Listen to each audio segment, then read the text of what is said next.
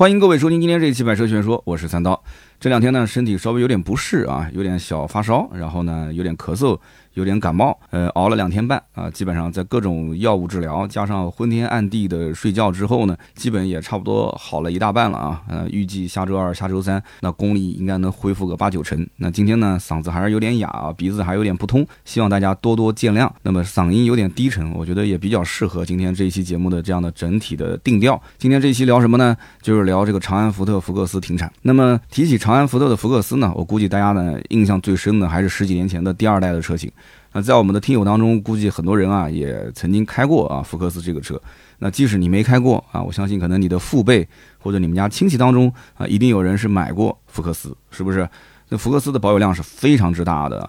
那么也是当年由于这个车呢，空间确实不错啊，操控也确实不错，销量非常非常高。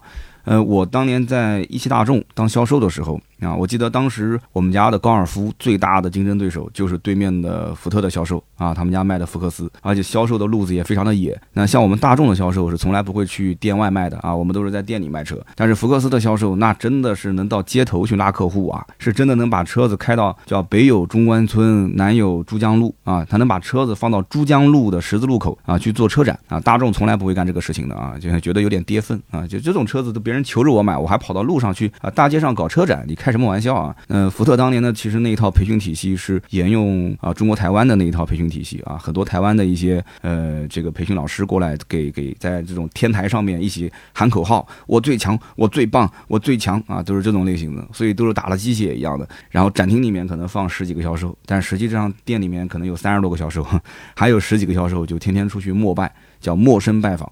啊，去跑大客户非常厉害，所以当年的那个真的是跟狼一样的啊，狼性文化。那我们大众其实当时真的打不过他们啊，就销量是看着他们就是节节攀升，但是很明显，现在的福特的整体这种氛围跟以前是不一样了。但是当年不管怎么讲，产品肯定是非常强的。那个时候的福克斯给人的感觉是什么呢？年轻有朝气，而且呢底盘很扎实啊，用料也很扎实。六代福克斯当时就是 1.4T 加 DSG 黄金动力，其实说来说去也就这些东西嘛啊。打开来之后看看内饰，那你要对于德国车的内饰你很喜欢，那我们家就比它有优势啊。你要如果不喜欢，那其实合资车的内饰也就那么回事，对吧？两台车的底盘，反正普通人也开不出什么区别。但是你开了福克斯的，再开大众的。总归是口味不一样，但是你不能说哪个更好开，哪个不好开。其实操控性方面来讲，都是挺有优势的。好，那么在当年那个年代，那两家基本上就是说，在这个级别的这种紧凑级的两厢车里面，销量是数一数二。而且非常神奇的就是，在市面上你基本上找不到第三家能够参与竞争的。为什么呢？因为在你想，二零零几年的时候，中国的私家车才刚刚普及没多久啊，绝大多数的人都认为三厢车才是正儿八经的轿车，两厢车那哪能叫什么车啊？两厢车就不正经，对吧？就是你就再贵的车，两厢车在路上开，给人感觉都不值钱。所以在那个年代。呃，除非这个产品真的是第一个是广为人知啊，第二个就是它的技术至少要领先半个时代，那别人才会觉得说，哇，这个产品我是毋庸置疑，不管别人怎么看，我都会买。所以福克斯跟高尔夫这两款车都是在当年那个年代几乎是打遍天下无敌手的，销量就就基本上没有什么对手。啊，在两厢车领域就是他们两家玩，没有第三家。那么福克斯为什么又沦落到今天这个地步呢？啊，它再怎么不济，它也是个经典车型，对吧？它月销量再差，那总不至于说要要差到停产这个地步，是吧？那今后是暂时性的停产，后面还会再换代，还是说它今后就真的没有了啊？没有任何的继任的车型了？我们就今天好好的展开说一说。那么首先呢，我们先讲一讲这个福克斯啊，你看它这个销量排行榜，它是怎么变化的？去年年底和今年年初的时候，其实长安福特的福克斯啊，它还是有着四位数的销量，那也仅仅就是四位数的销量。呃，去年十二月份卖了一千八百多台车，今年的一月份和二月份卖了一千两百多台车。那其实这个销量呢，虽然也是拿不出手的，但是一千多台车子，至少也是一千多台车，对吧？那么到了今年的三月份开始，销量就不断下滑。啊，变成了九百多台车，四位数变成了三位数了。那么到四月份，那销量数据就没公开了。那么再到五月份，哎，公开了一下，三百一十七辆车。那么六月份跟四月份一样，也没公开数据。七月份、八月份、九月份公开了一下，但是惨不忍睹啊，分别是一百零二辆、五十二辆和二十四辆。二十四辆，我说句不好听的，那还没有我二手车行卖的多呢，哈哈，还没有我新车销售卖的多呢。说实话，就我一个二网可能卖的比他多。其实从今年的四月底开始。很多的一些网友在网上已经说了，啊，就是到了福特 4S 店，然后去问了一下能不能订福克斯这个车，当然都说不接受订单。那么五月份的时候，很多店里面展车其实都已经看不到了。那么从这个数据上，我们可以断定，就是福克斯其实在大概今年的四五月份的时候，厂家已经是就等于关闭订单了啊，也可以理解成就厂家已经开始停产了。那么五月份开始的整体的这个销量下滑呢，那么跟这个数据也是相吻合。那么我们就理解，并不是说当时没什么人去买，而是说他们不接订单之后。啊，是在处理库存车，所以在半年前，福特的这一代经典神车福克斯，其实已经是啊悄然无息的在国内开始停产了。那么，其实我个人觉得是蛮伤感的啊。你想，这么经典的一个车型，在中国陪伴中国消费者也是有着十几年的时间了，对吧？但是真正的这个告别，那并没有多么的催人泪下啊，也没有多么的大张旗鼓。他可能就是在一个风和日丽的白天啊，就不知不觉的就跟你再见了啊，甚至连再见都没跟你说啊，最后一面都没有见。你可能第二天一起床一看，哎，他怎么就不见了呢？对吧？可能相信大部分的粉丝，如果不是听了今天这期节目啊，你估计也不知道啊，福克斯这款车型停产了啊。那么福克斯停产，官方公告都没有啊，很多汽车网站上的这个福克斯这个条目里面都没有显示停售这个状态。那么为什么会出现这种情况？其实根本原因，我觉得几个点啊。第一个呢。就是这个产品，如果说一旦要是宣布，就官方正式宣布停产的话，这个舆论的，我可以说这种负面效应对它这个品牌影响是非常非常大的啊，倒不如悄声无息的让它停下来算了。而且这个所谓的停产与不停产，也只是官方的一念之差。我暂时性的如果让这个产线先停下来，那你能说我让这个车停产吗？对不对？那将来如果说我换其他的一些动力的形式，比方说换成其他的插电式混合动力，换成了纯电动，哎，那你能说这个车停产吗？而且我说这台车叫福克斯，它是福克斯。下面换了一种形式，长得跟原来的福克斯完全不一样。但是我说这台车它就是福克斯，那你说它是福克斯还不是福克斯呢？那不就跟隔壁的那个现代伊兰特一样吗？啊，隔了很多年上了一款新的伊兰特，那伊兰特从头到尾，从里到外，我怎么看都不像伊兰特。那人家说了，这就是伊兰特，那它就是伊兰特呗，是不是？所以说福克斯这个车到底是停了还是没停？将来以什么样的形式是在中国市场继续生产还是不生产，这还真不好说。所以这个消息呢，厂家就根本就没对外公布。但是从真正我们得到的消息来讲，你现在去订就这一代的福克斯，你肯定是订不到了啊，就这么个情况。所以我们说它停产也是肯定没有问题的。那么为什么停产呢？其实根本原因还是销量差。如果说这台车的销量能够保持在三千台上下啊，我觉得厂家多数应该是不会让它停的。那么低于三千台啊，两千多、一千多，最后是四位数以下，那这个。保留的价值真的就没有多大了。那么很多人会觉得说，销量下滑的根本原因肯定就是因为变成了三缸，而且全系三缸，是吧？但你想一想，它在大概去年的样子是变成了四缸，对吧？又换回了四缸，但是呢，换回来之后不到一年的时间，现在又开始决定要停产这款车型。那四缸也没有挽回它的销量，这又是为什么呢？啊，其实我觉得三缸这个原因呢，啊，并不是说它的直接的原因啊，只能说是一个导火索啊，或者说是一个催化剂。那么这台车子呢，它最光辉的年代就是当时的第二代产品，也就是从二零零五年到二零一零年的零五到一零款，是吧？当时呢，外观很运动啊，空间也不错，底盘也很扎实，用料也不错，所以开起来呢，感觉很沉稳有力，外形呢也很年轻时尚，所以有一大批的铁杆粉丝啊。有些人就不喜欢德系那种死死板板的，而且高尔夫六代当时还要加价，那福克斯当时虽然没什么优惠，但是整体看上去这个价格比。这个大众的车子呢更有性价比，而且呢那个时候你想，我前面也说了，销售也是占很大一部分原因的啊。福特的销售呢更加的热情啊，热情如火，就天天要打电话去问你啊有没有在考虑什么时候下单。大众的销售你爱买不买，对吧？我还我不求着你买，甚至于你现在想急着下定，我还不爱去收你的定金，为什么呢？因为当时的高六是要等很长很长的时间。我记得我当时交了个定金，我不想加价，我等了一年车都没给我嘛。还记得吗？老粉丝应该都知道是吧？那么福克斯就不是，它的当时产能各方面还是能跟得上的啊！你只要愿意交定金，你只要想订我们家的车，那我们会尽快给到你啊一个新车。那个时候每一个私家车的车主都是希望恨不得上午去交定金，下午就把车提回去的，是不是？你如果当年买福克斯，你是不是也是这种想法？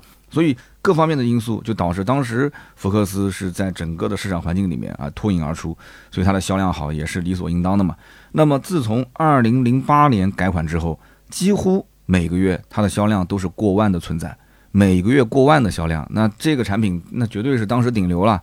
甚至在二零一二年到二零一四年，福特一直没有停产二代福克斯那就一二年到一四年，你想从零五年开始啊，一直到二零一二年一四年，这个二代还在卖。它是跟三代在一起同堂销售，也就是说，其实福特在很长一段时间内，它也是做两代同堂销售的啊，也不能说好像就像日产一家在玩这个两代同堂，福特也是玩过的。那么直到今天，你路上还是能看到二代福克斯依然是有不少车在跑。那我相信也是靠着这个二代福克斯这款产品，让很多人对福特有了非常好的好感。那也是很多人就是一日进福特就终身买福特。后来的蒙迪欧的很多的一些人群，你仔细问他，他们家之前买过什么？可能他们家里面也是买过福克斯的。所以福克斯这个产品是把这个品牌带到了一个高度，或者说是让福特这个品牌在中国大面积的普及，是一个非常核心的产品，非常非常核心。可惜呢，这个福克斯好景不长啊，在二零一二年第三代它推出了六速的干式双离合变速箱开始，口碑啊呃就急剧下滑了。但是呢，比起这个问题本身，其实变速箱的设计缺陷问题要严重很多。因为什么呢？因为问题它是得不到根除的，所以福克斯的噩梦也是从这个时候开始的。那么这一台格特拉克提供的变速箱一直问题不断，电脑主板的问题，或者是离合器套件的问题。那几乎在十万公里是必坏的。二零二一年的央视三幺五的晚会曝光，当时福克斯的变速箱生锈，那么说的就是这一款六速干式双离合的变速箱。其实二零二一年曝光的时候，那福克斯的这个双离合变速箱已经基本上不用了。但是呢，这个曝光之后，也是让当时这个品牌啊，就是就这个事情已经翻篇了，你不用再说了。结果哎，一曝光，品牌又开始整个品牌力下滑非常严重。所以当时呢，你想买一台说不出问题的福克斯，那要么就去二手车市场去淘一个二代的经典款，要么你就买三代之后的。呃手动挡，你只能是这样子的。那销量下滑，我觉得也是必然的。就大家对于福克斯的信心，或者说对于整个福特的信心，其实到了二零二一年已经是降到了一个冰点。其实二零二一年离今年的二零二三年也不远，也就是两年前、三年前，你说是不是？那么没有了老一代的福克斯车主的推荐啊，再加上你想央视是什么概念？央视都曝光了，那么再大家回头想想看，说福特的产品好像确实也是常年没怎么更新换代，以及出现这些问题之后。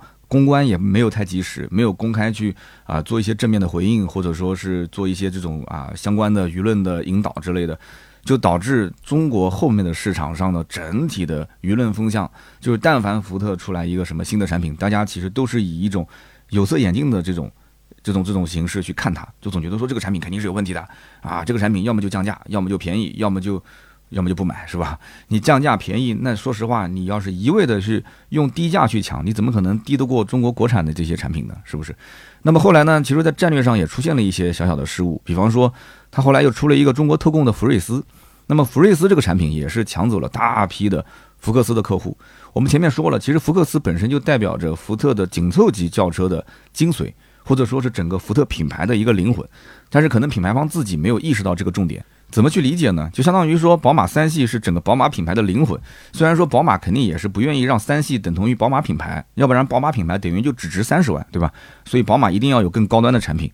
但是呢，三系代表着它的首先受众面非常的广，销量非常的大，而且呢，它能吸收很多的年轻用户啊，以此为基础，慢慢的往上去培养啊，这是个底色。那么福克斯在整个的福特的品牌里面，它也是一个底色。啊，它代表着这个品牌里面的很多的核心的基因。那么现在你出了一个中国特供产品福睿斯，福睿斯说白了，产品不管是从平台也好，操控也好，还是说这个产品的核心的价值，其实它没有任何的一些历史可以去追溯啊，它没有任何的情怀是可以让它融入在这个产品里面的。说白了，福睿斯就是便宜嘛，啊，就是便宜，就是空间其实也不比福克斯大。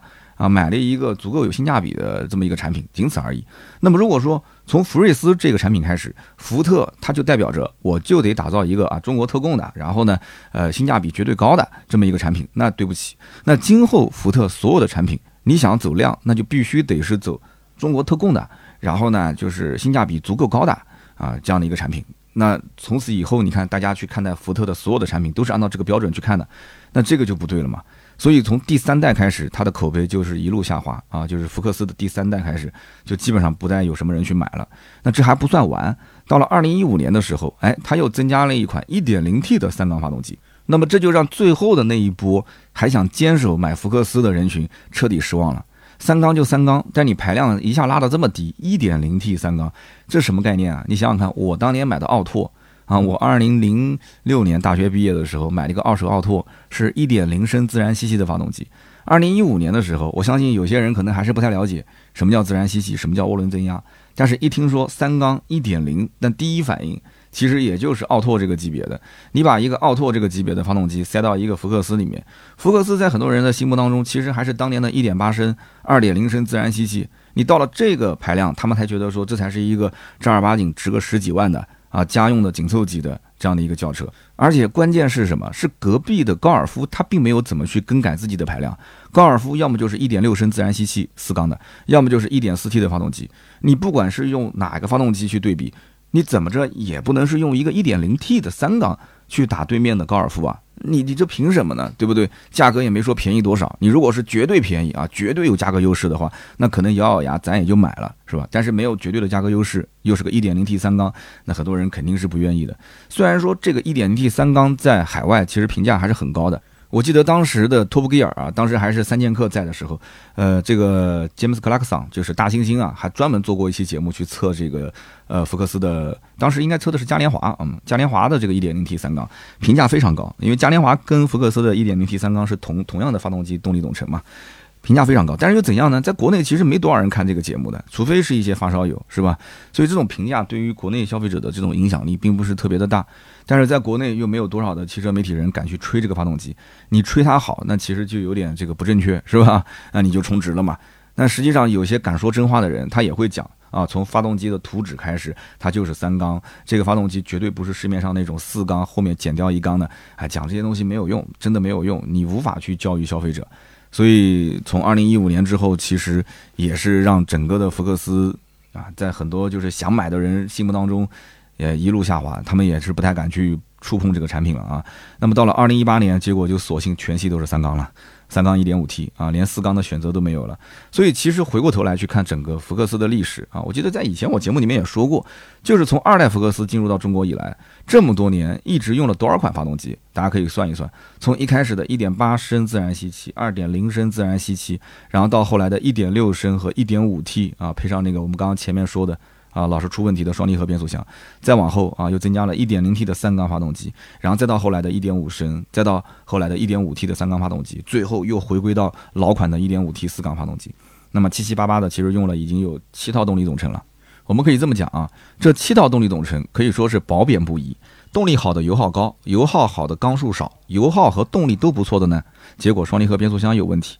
即便到停产前，发动机已经是换回了 1.5T 四缸了啊，就是之前老的像蒙迪欧上面用的那个 1.5T 四缸，但是呢，变速箱却从之前的 8AT 又退回到了 6AT，因为它本来就是一个倒退的一套动力总成嘛。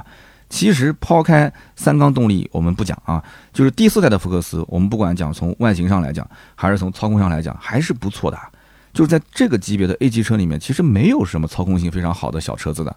那么，尤其当时福克斯两厢的这种颜值造型，在很多年轻人里面还是非常受欢迎的。再加上那个 ST9 的套件，是吧？那么看上去就像个小钢炮。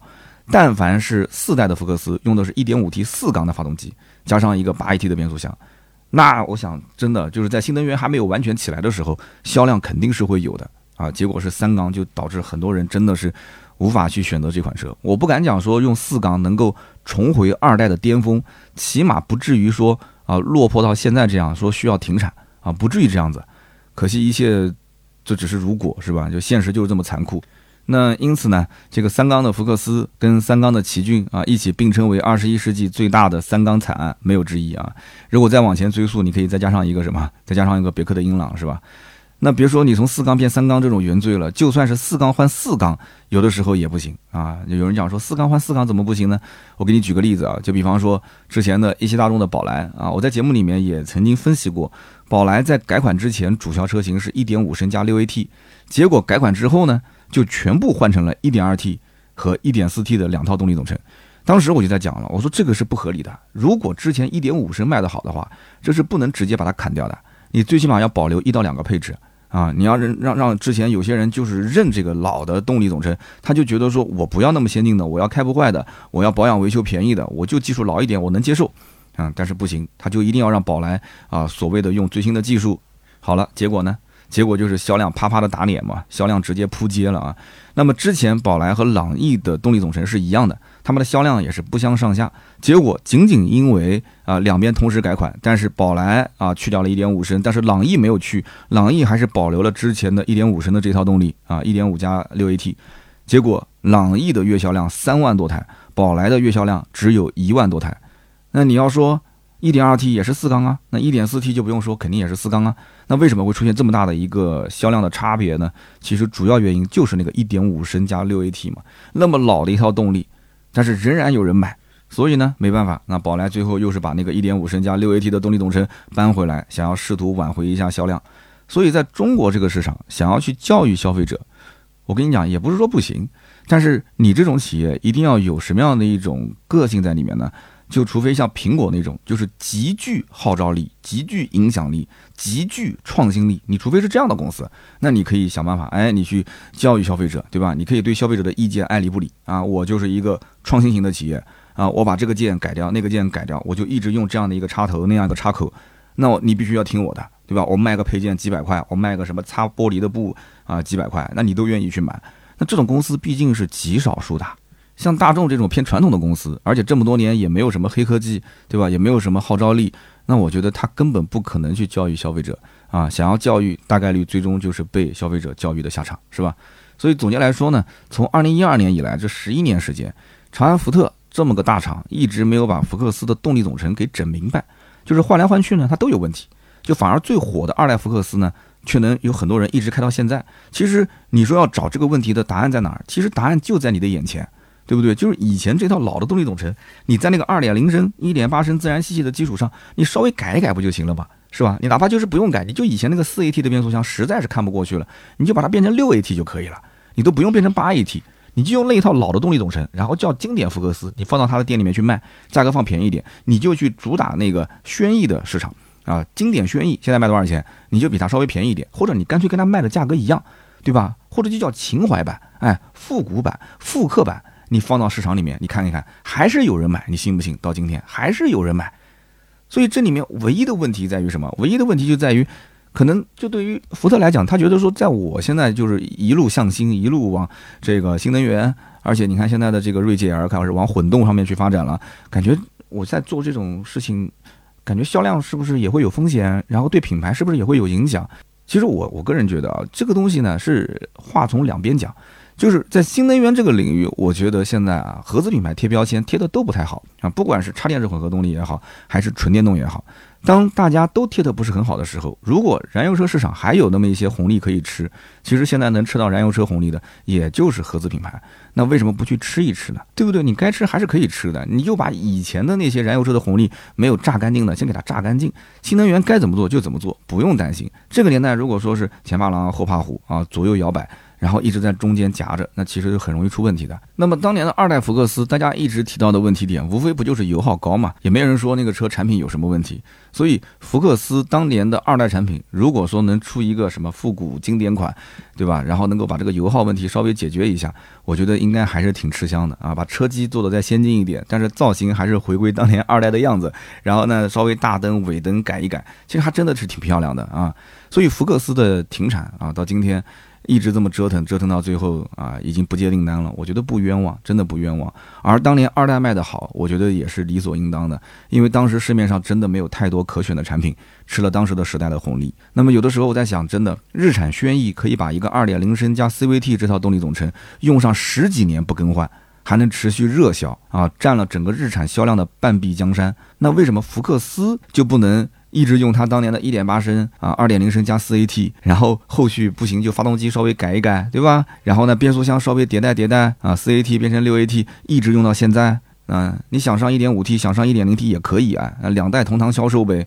可惜啊，就是真的没有如果啊。我刚刚这一段其实都是自己的啊随意的猜想，因为它本身也停产了，这只能说咱们就纸上谈兵的随便说说了啊。那么当然了，福克斯停产，除了它，我觉得不会顺应中国市场灵活变通啊，导致销量差的主要原因之外，啊，还有一些其他的因素啊，就是在中国这个新能源时代的到来，真的是非常非常的快。那么大家都知道，目前十到十五万的这个级别新能源车销量非常好，那么不管是混动的还是纯电的，都卖得非常不错。这就导致啊，在这个价位里面，不仅仅是燃油车跟燃油车竞争，燃油车还要跟新能源车竞争。你不要看现在朗逸、卡罗拉、轩逸这些车销量还是挺高的，是不是？但这是靠什么？是靠大幅的优惠砸出来的。你可以去市面上问一问，那优惠幅度起步都是三万，起步都是三万。以前这些车子常年都没什么优惠，或者优惠一万啊、两万块钱，最多两万块钱。现在都是三万多、四万多。那么思域大家都知道是常年没什么优惠的，现在思域啊畅销版本十四点一九万，二四零 Turbo CVT 进势版落地才十三万左右。啊，也就是说，优惠完的价格才十一万多啊，落地才十三万左右。这要是放在两年前啊，你想都不敢想啊！你怎么着，这车子也至少得十五六万才能落地啊，是吧？现在十三万左右，所以现在是什么叫老大跟老二干架，老三没了啊？什么叫老大跟老二干架呢？老大跟老二指的就是一线的合资品牌和现在咱们国产的新能源车之间掐架。那么现在老三，老三其实有很多了啊，一些啊可能是二线的合资，或者说是销量一直啊不是主流的合资品牌。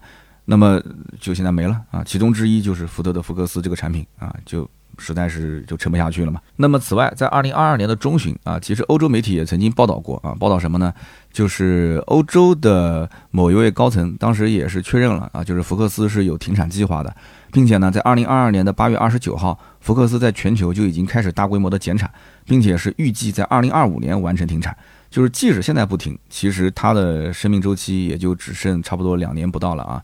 那么同样停产的还有嘉年华，哎，有人要说的嘉年华不是在国内很早就停产了吗？对，在国内是很早就停产，但是在欧洲其实一直有卖，但是在二零二三年的六月份，就是今年的六月，海外的嘉年华也是正式的停产了。那么这也是继蒙迪欧之后又有两款经典车型停产了啊，在海外蒙迪欧停产了，然后嘉年华停产了，后面蒙迪欧也要停产了。所以你说福特后面卖什么车呢？啊，其实大家都知道福特的那个大皮卡，对吧？就是 F 系列卖的非常的好。那么福特可能后面还是想卖卖 SUV 啊，是不是？那福特后面是不是在想办法开发开发一些大车？他的心思可能还是在大车上啊，小车真的没什么心思做了。那么福克斯停产之后，它会有继任车型吗？从目前来看啊，有继任者的可能性非常小。那即便有。啊，也是后期可能会推呃纯电车型或者是混动车型，那不会再叫燃油版的这个福克斯了。那么，并且呢，在国内市场，福克斯的继任车型其实不好说啊。你现在你去看，其实蒙迪欧的价格基本就跟当年的福克斯差不多了。1.5T 的蒙迪欧已经是降到了14.98万到18.78万了，15万的蒙迪欧，你说跟买个福克斯有什么区别？并且用的也是大家喜闻乐见的 1.5T 四缸发动机加 8AT 的动力总成。那么现在整个的中国车市这么卷的情况下，啊，你只能说是靠什么？靠越级啊，更高级别定个更低级别的价格，然后呢去想杀出一条出路。但是这种出路，说实话，我觉得不是长久之计，真的不是长久之计。这样做的话，就是整个产品力啊就一直在下滑。这个产品怎么把产品力拉上去？其实根本还是在做品牌建设，就是整个的产品体系都是要做调整的。那毕竟整个现在中国新能源的浪潮之下，给油车留的时间真的是不多了。现在主要就是往身上贴标签啊，这个标签怎么贴？这很关键。如果说不保住这个市场的话，那恐怕今后，呃，想要进军新能源市场，这个入场券都很难去领上这么一张了。大家觉得我讲的有没有道理啊？可以在我们的评论区留言，大家一起互动一下啊。今天这一期呢，说实话状态不太好啊，就是虽然说这个话题确实也挺深沉的，跟我今天这个感冒的鼻音啊也也挺搭的，大家也听出来我嗓子也很疲惫啊。但是呢，我聊的过程当中其实也挺伤感啊。为什么呢？因为当年我在做销售的时候啊，福克斯虽然是我们的对手，但是呢。呃，我在卖大众的时候，我还是很尊敬这个对手的，因为我到后来去奥迪的时候，其实我奥迪的很多同事就是当年我的这些对手，就是原来卖福特的，就是我们原来那家店就是号称是福特帮嘛，啊，就是福特的这个黄埔军校培养出来的人去了奥迪当领导了嘛，在我们南京的很多的 4S 店的高管，他们其实大多数都是有过在福特干过销售的背景，所以福特是是影响了很多的一些城市的销售，而且。福特的整体的这种啊，就以前的那种氛围是非常非常非常好的，可惜啊，真的是一代的辉煌，就是到现在就慢慢的就陨落掉了。那么大众其实这两年呢，虽然说也不咋地，但是大众毕竟它的整个的产品力或者说它的整个的品牌力啊，它没有瞎折腾，它的东西还在那个地方。所以有的时候我在想一个问题，就大众就有点像混体制的那种感觉，就是它就是在熬啊，就是不停的就是熬自己的这个资历。啊，你说手上有点东西吧？你想，他要是没点东西，也不可能考上公务员，是吧？那么考上公务员之后呢，他就在里面一直混，啊，很多人觉得说这个领导呢什么也不是啊，没什么真本事。但你想一想，这个领导能在这个位置坐那么稳，他真的一点本事都没有吗？他只不过他的那些本事啊，在你面前，你觉得他什么都不是啊？就这因为节目不能讲脏话嘛，对吧？然后呢，这个但是在上面的领导面前，领导看得出这个人身上是有亮点的，所以你作为下属和上面的高层，呃，上层领导看他，你们两者之间看到他身上的闪光点是不一样的。那么大众也是一个道理啊，就是我们可能从我的需求点去出发看大众，就觉得说，你看就这么多年来一直用的那几个技术，感觉在吃老本，我看不上。哎，但是呢，有些人他能看得上。他觉得说大众那就是我心目中啊，就是合资品牌，或者说我一个家用车啊最合适买的车型，它销量一直好。那么日产也是一样的，虽然说很多车型大家都不愿意去折腾，不愿意去买，但是你看轩逸这么多年它一直不变，它动力总成就那么回事儿，但是仍然还是愿意有人去消费，对吧？你看我前两天拍了一个逍客，那么老的一个车型，而且我拍逍客的那一期还出了一个问题，就在我拍的前一天晚上，就是我是前一天凌晨把稿子写好的。然后店里面没跟我讲，那么第二天我去拿车的时候，我才知道那台车我是晚上十点多钟开始写稿子的。然后呢，店长忘了跟我说了，晚上将近十一点的时候，客户把定金打过来，然后要求第二天提车，结果把我们这家店里面唯一的一辆二手的逍客给提走了。那车子进库也就不到十天，我一直以为那车至少得卖一段时间，我定的价格说实话也不算低啊，就没想到那逍客还能这么好卖。啊，然后呢，我第二天怎么办？我是去神州租车，啊，去租了一台逍客，然后就把这个车给拍了。然后在网上我看整体的这个播放量也还可以。哎，你想一想，我拍的这个还是一个老的逍客，二点零自然吸气的，还不是大家知道的那个就最新款的一点三 T 奔驰同款发动机啊。我用的还是那个那么老的车机，那么老的造型的逍客，还是有人关注，还是有人买。所以你看这个年代，你说这个市场上就只需要那种最先进的。啊，什么无人驾驶啊，或者是智能车机的这些产品吗？还是说，总有一些人他是希望去买到那种就是越保守越好啊，越稳定越好，越皮实越耐用的产品，性价比越高越好的啊？这部分人群，你觉得哪一个更多一些呢？我觉得这两类人其实在整个市场上占比都非常的大，只不过你得要去想办法把他们集中到你的一个核心产品上，就这个核心产品很关键，你不能总是变来变去啊，你要透露出你传递的价值是什么。如果他感受不出来你这个产品到底有什么样的一个跟他的这种啊契合点能够完全吻合的话，他可能也会左右摇摆。因为本身大家现在买车，在市面上的车太多了，他根本就不知道该怎么选。其实有一句话我觉得讲的挺好的啊，这句话应该是亚马逊的创始人贝索斯讲的。他说：“你不要问我十年后到底会变成什么样，你应该去思考一下，就是十年后有什么东西是不会变的啊。”这个我觉得是很关键的。前段时间呢，我去广州啊，给一个车企做分享，然后这个车企呢是把他们海外总部的高管啊，包括工程师邀请过来，然后呢想听一听，就是中国的这个市场，中国消费者到底现在出现了哪些变化啊？他们到底想买什么样的车？那么这些人呢都是外国人嘛，所以听不懂中国的这个语言，所以就找了一个同声传译，分享了两天。那么让我印象最深的是什么？就是最后一天分享完了以后，然后有一个工程师。因为我拎着行李准备走，然后工程师一直追到门口，然后就呢就想问我一个问题。他说：“啊，这两天分享收获很大，但是呢，我想问一个问题，就中国消费者在未来的三到五年之内，他有没有可能他的关注度还是会回归到底盘，回归到操控？啊，这个问题一下去把我问懵掉了。这你说应该怎么回答？你说中国人未来三到五年，就说白了就是中国人未来三到五年他会更在意这些真正人跟车之间的互动吗？”还是说他仍然把车子当成是个移动的客厅，啊，更追求大屏幕啊，更好的视听的享受啊，什么女王座椅、按摩啊，车内 SPA、香氛啊，什么二百五十六色氛围灯、呼吸灯，他在乎这些东西吗？所以你像这海外的很多工程师，他真的他无法理解，你知道吗？他真的无法理解，就他对产品的定义还是最原始的那一套，就是人跟车之间是要有互动的，是要找到那种驾驶车辆的那种愉悦的感觉。但是现在感觉中国消费者好像就不要这个东西了。你看今天我们在聊福特的时候，福特当年是不是让很多人在福克斯这台车上找到了那种开车很开心的感觉？但是我们现在开车，对吧？带上一家几口人，然后呢开上这个高速之后，打开这个智能巡航啊，我们现在叫做什么 NCA 啊，或者是 XNGP 啊，或者叫 NOA，反正什么名字都有啊。把它打开之后，还有以前那种人车互动、开车很开心的感觉吗？哎，也许是另外一种开心。但是跟那种开心可能感受是不一样的，你说对不对？那这个问题呢，我只说的可能比较浅显，大家也有自己的理解，我们也可以在评论区里面一起交流一下。就这个问题，如果是你啊，一个海外的工程师突然抛了这个问题给到你，你怎么回答？未来三到五年，中国消费者他会再回归到去关注到这个车的什么底盘啊、调教啊、啊人跟车之间的互动啊，会这样子吗？好吧，好，今天这期节目呢，咱们就聊那么多啊，聊了一下关于福克斯停产这件事情。那我的标题起的也是比较的啊，危言耸听啊，是我们扼杀了一台好车嘛？希望大家能够多多的评论、点赞跟转发，我们一起互动一下。然后呢，大家也别忘了，就是如果想跟我一对一的互动，想要跟我们的这个很多非常有意思的粉丝一起来互动，可以加入到我们的知识星球啊。知识星球呢，也是感谢大家的支持啊，一个月的时间，我们的知识星球已经有一千多号的这个球友了。然后呢，最近在组织三刀杯的摄影大赛，哎，大家这个拍的照片真的我我都不敢发了。现在你们拍的照片都比我强太多太多了。然后再过几天，十一月十一号啊，我我都不知道该怎么统计了。十一月十一号那天统计整个的这个里面的照片，我估计可能有几百张了。那么还是老样子啊，我们会最终啊点赞最多的前十名啊，每个人都有礼品。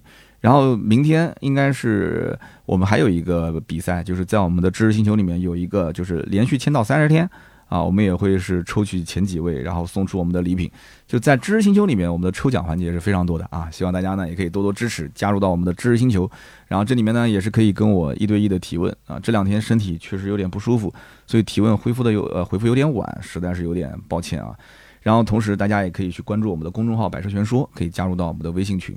然后哔哩哔哩“百车全说”每周五更新一期长视频，还有我们的抖音“三刀砍车”啊，每周更新大概三到四期啊，以及我的呃“百车全说三刀”的微博，大家可以关注关注我的最新的一些动态。好的，那么以上就是本期节目所有的内容，我们下周三接着聊，拜拜。